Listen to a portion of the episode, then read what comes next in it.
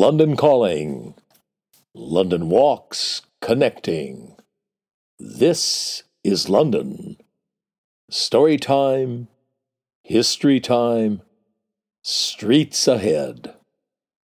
A special treat today and tomorrow. Special treat, but we're still very much in Trafalgar Square, in the National Gallery, in front of one painting. And which painting would that be? Well, it's Valentine's Day, so naturally we're in front of Bronzino's Allegory with Venus and Cupid. Venus and Cupid before us, gifted art historian Helena at our side. Over the next two podcasts, Helena's going to unfold Bronzino's Venus and Cupid for us, like a rosebud opening up. Oxford educated Helena guided brilliantly for London walks for many years. American executive Christopher, one of my all time favorite walkers, put it best about Helena. He said, I could listen to that little blonde all day. Now comes the sad part, though it's not completely sad. We lost Helena a few years ago. She moved to Cornwall. But we didn't completely lose her because she makes the occasional contribution to the London Walks podcast. And I hope the day is coming when she'll do virtual art history tours for us, because she does it to perfection. Walter Pater once said, To burn always with this hard, gem like flame, to maintain this ecstasy, is success in life. When I listen to Helena talk about paintings she knows so well, and loves so much, well, I'm always put in mind of that remark by Walter Pater hard gem like flame, maintaining the ecstasy. Helena partakes of that success in life, partakes of it, and shares it with us. Here's Helena. Hello, everyone. It's Helena here in Truro, here to talk about more great works of art. The subject of today's podcast is one of the most enigmatic, erotic, fascinating, disturbing, confusing, puzzling, and shocking painting in the National Gallery's collection. It dates to around 1545. Its medium is oil on wood. It measures 146 by 116 centimetres, and it was acquired by the National Gallery in 1860. It is an allegory with Venus and Cupid by the artist Bronzino. Now, I suggest you download an image of the painting from the National Gallery's website so you can be looking at it as we explore the painting in greater depth. The allegory is one of those paintings that, when you enter the room in which it is displayed, demands your immediate and undivided attention. And you are drawn towards it by the two central figures, male and female, both naked both kneeling in a rather elegant, if awkward fashion, while engaged in a very erotic embrace. The tongues are touching, and the male, who on closer examination appears to be a youth, is fondling the woman's left breast and squeezing the nipple between his index and middle finger.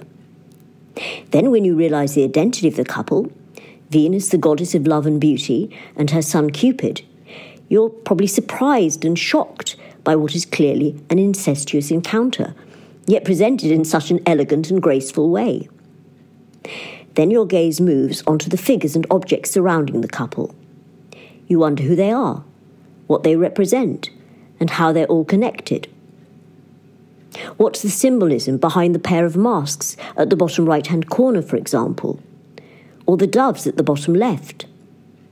And above the doves, next to Cupid, who is the person who clutches their head in their hands, their face contorted in pain, howling in agony? Above this figure is a ghoulish presence, sightless, with the back of its head missing. It holds the corner of a blue sheet with which it appears to be doing a tug of war with the strong, muscular male at the top right hand corner. He is winged with an hourglass on his back, of ruddy complexion, and though bald, sports a greyish white tufted beard and moustache. And then beneath him is a chubby boy, naked like Venus and Cupid, with curly hair and a foolish grin, matched by the fool's bells around his left ankle, who has swung both arms to one side above his head, as though about to shower the couple with the pink rose petals he grasped between both hands. But most strange and disturbing of all is the figure between Venus and the naked boy. At first sight, she appears to be a pretty girl, with golden hair crowned with a band of pearls, piercing blue eyes, and rosebud lips and cheeks. But on closer examination, we see that the head to which the body is attached is part mammal, part reptile, finished off with a long, thick, snake like tail. While our brain is trying to process all these strange images, we admire the vibrancy of the colour scheme, the brilliant ultramarine blue of the drapery that acts as a curtain for the lovers and a carpet on which Venus both kneels and sits the deep fuchsia of the cushion on which Cupid kneels, and the whiteness of the pale flesh of the lovers. We are also impressed by the virtuosity of the artist in rendering exquisitely the different textures and materials, the sheen and dazzle of the drapery, the softness of the flesh, and lightness of the dove's feathers. The composition may be bizarre, but it has an amazing sense of realism about it, which is quite stunning. So we find our thoughts and emotions going in all different directions. We're attracted to it and repelled by it, fascinated and disturbed by it in equal measure. It really does play havoc with our brains. So, who was responsible for this mind muddling masterpiece? Well, his full name was Agnolo di Cosimo di Mariano, but he came to be known to contemporaries and posterity by his sobriquet, Bronzino. We don't know for sure how he acquired this nickname, possibly a reference to his dark complexion or red hair. And we've no way of confirming that theory either, as we don't have any portraits of him during his prime years and no contemporary accounts of his appearance. We do have an image of him when he was 15, but the features are indistinct. And that's because it's not a portrait as such. Rather, Bronzino was modelling as one of the characters in a large narrative painting called Joseph and Jacob in Egypt, dating to 1518, by the artist Jacopo Carucci, known from his village of birth as Pontormo. That painting is also in the National Gallery, so you may want to pause the tape and look it up on their website. And if you do, it isn't difficult to spot Bronzino. He's in the foreground, just off centre to the right, sitting on the first of three steps, wearing a brown tunic and black cape and hat, holding a large brown bag. If you're able to enlarge the image, you'll see it's quite a charming and touching portrait of the boy. And it may come to you as no surprise to learn that Pontormo was Bronzino's first and principal tutor.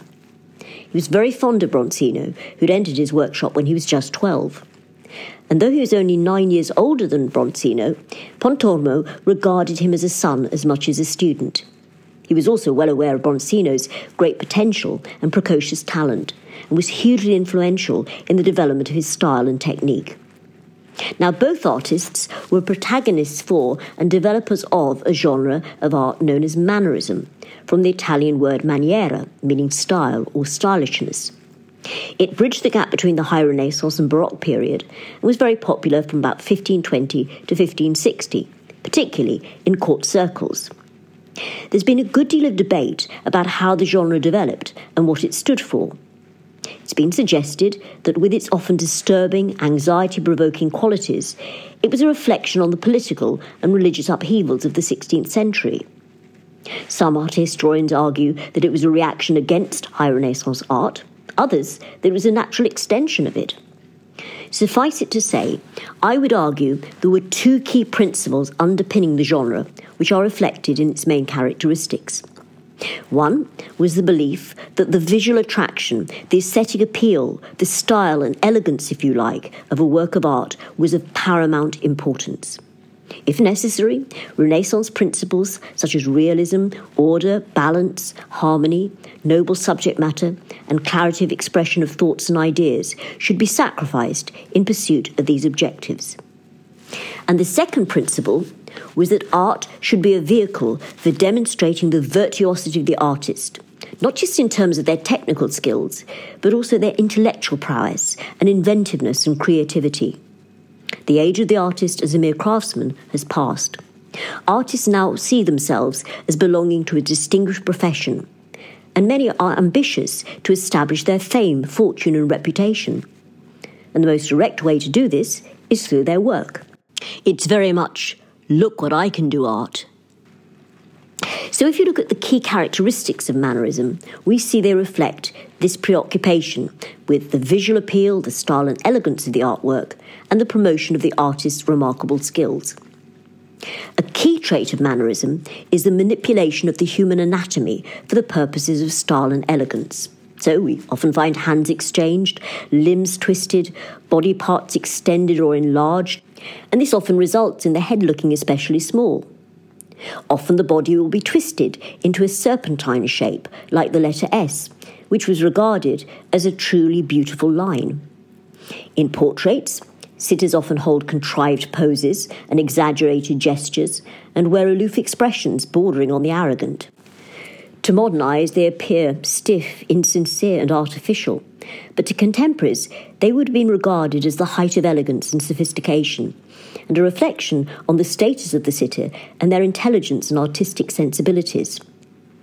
The use of unnatural, often acidic colours was common, chosen for their visual and emotional impact. Lighting is artificial, strong and bright, with little shadow. This meant that every detail, every contour could be carefully scrutinized by the viewer. No chance for the artist to hide any imperfections in the shadows. On the contrary, under that glaring light, they were able to demonstrate their superb draftsmanship. Mannerist art frequently has an illogical compression of space, with figures crowded into the foreground, causing a sense of claustrophobia. Perspective is often distorted, and the Renaissance principles of order and balance discarded. Now, critics of mannerism might claim that it was all a case of style over substance. But in fact, Mannerist art could be very complex, difficult to read, with obscure subject matter and objects or figures difficult to identify or interpret. The viewer feels they're being presented with a puzzle that the artist challenges them to work out. That's why the genre was so popular in court circles, because it gave the courtiers something to do, to while away the tedious hours governed so much by endless routine, etiquette, and protocol. While the genre could be very bizarre, with all its tricks and distortions of the human body, light, colour, and perspective, it could also combine this with a strong element of photographic like realism. A bit like a vivid dream, which is utter nonsense, but completely believable because the images are so true to life. The Mannerist artists would argue that they could imitate nature just as brilliantly as their Renaissance rivals or predecessors. The difference is that they chose to enhance nature, to produce a more idealized, elegant version of the world in which they lived. Mannerism truly was the stylish style. Now, Bronzino largely made his fame and fortune as the official and favourite court artist to Cosimo de' Medici, Duke of Florence. You could compare him with Hans Holbein, who gave us so many memorable images of Henry VIII and his leading courtiers. Likewise, we're given a great insight into what life was like at the Medici court through the artwork of Bronzino.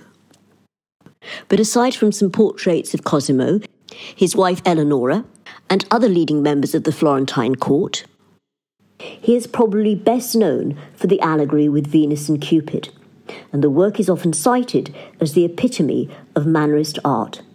It's for that reason that I wanted to give a brief outline of Mannerist art and its key features, so that as we explore the painting in greater detail, we can recognise some of its key characteristics. Now, as I mentioned at the beginning, our initial reaction to this painting can be one of confusion. The meaning of the painting is unclear, and aside from Venus and Cupid, the identity of the other figures and meaning behind the objects is unknown. Now, Bronzino would have been delighted by our puzzled response to it, because his work is an allegory, a puzzle, a mystery which needs solving. The only problem is that he didn't leave a solution on page 69. Either he never made a written record of the meaning, or it's been lost for centuries. Either way, it presents art historians with a problem when discussing the work. There are those who simply state that the meaning of the painting will never be known. But there are others who've taken a bolder approach. Drawing upon the 16th century knowledge of classical mythology and signs and symbols made popular in emblem books, they have identified the figures and the symbolic meaning of the objects, have worked out how they relate to each other, and from their research have worked out the central message of the painting. And what I intend to do in this podcast is present one such interpretation of the work. Now, it's a mainstream theory, which many art historians regard as being plausible. However, it is just that a theory, and therefore open to dispute. Now, one problem in trying to work out the meaning is that different symbols and figures in art can mean different things depending on their context. For example, in a Christian setting, the dove can represent the Holy Spirit or peace. But in a classical mythological setting, it can represent lustful behaviour. And indeed, the interpretation I'll be discussing today does have its weaknesses, which has led to an alternative theory being put forward, which I shall also discuss. And I will conclude by adding one or two thoughts of my own. Well, that brings part one of the podcast to an end. In part two, we'll embark on our journey of discovery, see if we can crack the code, and reveal the meaning behind this strange enigmatic, and erotic painting. So I very much hope to enjoy your company in part two of the podcast. Goodbye. You've been listening to This is London, the London Walks podcast, emanating from walks.com, home of London Walks, London's signature walking tour company, London's local, time honored, fiercely independent, family owned, just the right size walking tour company. And as long as we're at it, London's multi award winning walking tour company. Indeed, London's only award winning walking tour company. And here's the secret sauce London Walks is essentially run as a guides cooperative. That's the key to everything. It's the reason we're able to attract and keep the best guides in London. You can get schlubbers to do this for 20 pounds a walk, but you cannot get world class guides, let alone accomplished professionals. It's not rocket science. You get what you pay for. And just as surely, you also get what you don't pay for. Back in 1968, when we got started, we quickly came to a fork in the road. We had to answer a searching question Do we want to make the most money, or do we want to be the best walking tour company in the world? You want to make the most money, you go the Schlubbers route. You want to be the best walking tour company on the planet. You do whatever you have to do to attract and keep the best guides in London. You want them guiding for you, not for somebody else bears repeating the way we're structured, a guides cooperative, is the key to the whole thing. It's the reason for all those awards. It's the reason people who know go with London Walks. It's the reason we've got a big following, a lively, loyal, discerning following. Quality attracts quality. It's the reason we're able, uniquely, to front our walks with accomplished, in many cases, distinguished professionals. By way of example, Stuart Purvis, the former editor and subsequently CEO of Independent Television News, and Lisa Honan, who had a distinguished career as a diplomat. Lisa was the governor of St. Helena, the island where Napoleon breathed his last, and, some say, had his penis amputated. Napoleon didn't feel a thing, if things the mot juste. He was dead. Stuart and Lisa, both of them CBEs, are just a couple of our headline acts. Or take our Ripper Walk. It's the creation of the world's leading expert on Jack the Ripper, Donald Rumbelow, the author of the definitive book on the subject. Britain's most distinguished crime historian. Donald is, in the words of the Jack the Ripper A to Z, internationally recognized as the leading authority on Jack the Ripper. Donald's emeritus now, but he's still the guiding light on our Ripper Walk. He curates the walk, he trains up and mentors our Ripper Walk guides, fields any and all questions they throw at him. The London Walk's aristocracy of talent, its all star team of guides, includes a former London mayor. It includes the former chief music critic for the Evening Standard. It includes the chair of the Association of Professional Tour Guides and the former chair of the Guild of Guides. It includes barristers, doctors, geologists, museum curators, a former Museum of London archaeologist, historians, university professors, including a Cambridge University paleontologist, criminal defense lawyers, Royal Shakespeare Company and National Theatre actors, a bevy of MVPs, Oscar winners, people who've won the big one, the Guide of the Year award. Well, you get the idea. As that travel writer famously put it, if this were a golf tournament, every name on the leaderboard would be a London Walks guide. And as we put it, London Walks guides make the new familiar, and the familiar new. And on that agreeable note, come then, let us go forward together on some great London walks. And that's by way of saying, good walking and good Londoning, one and all. See you next time.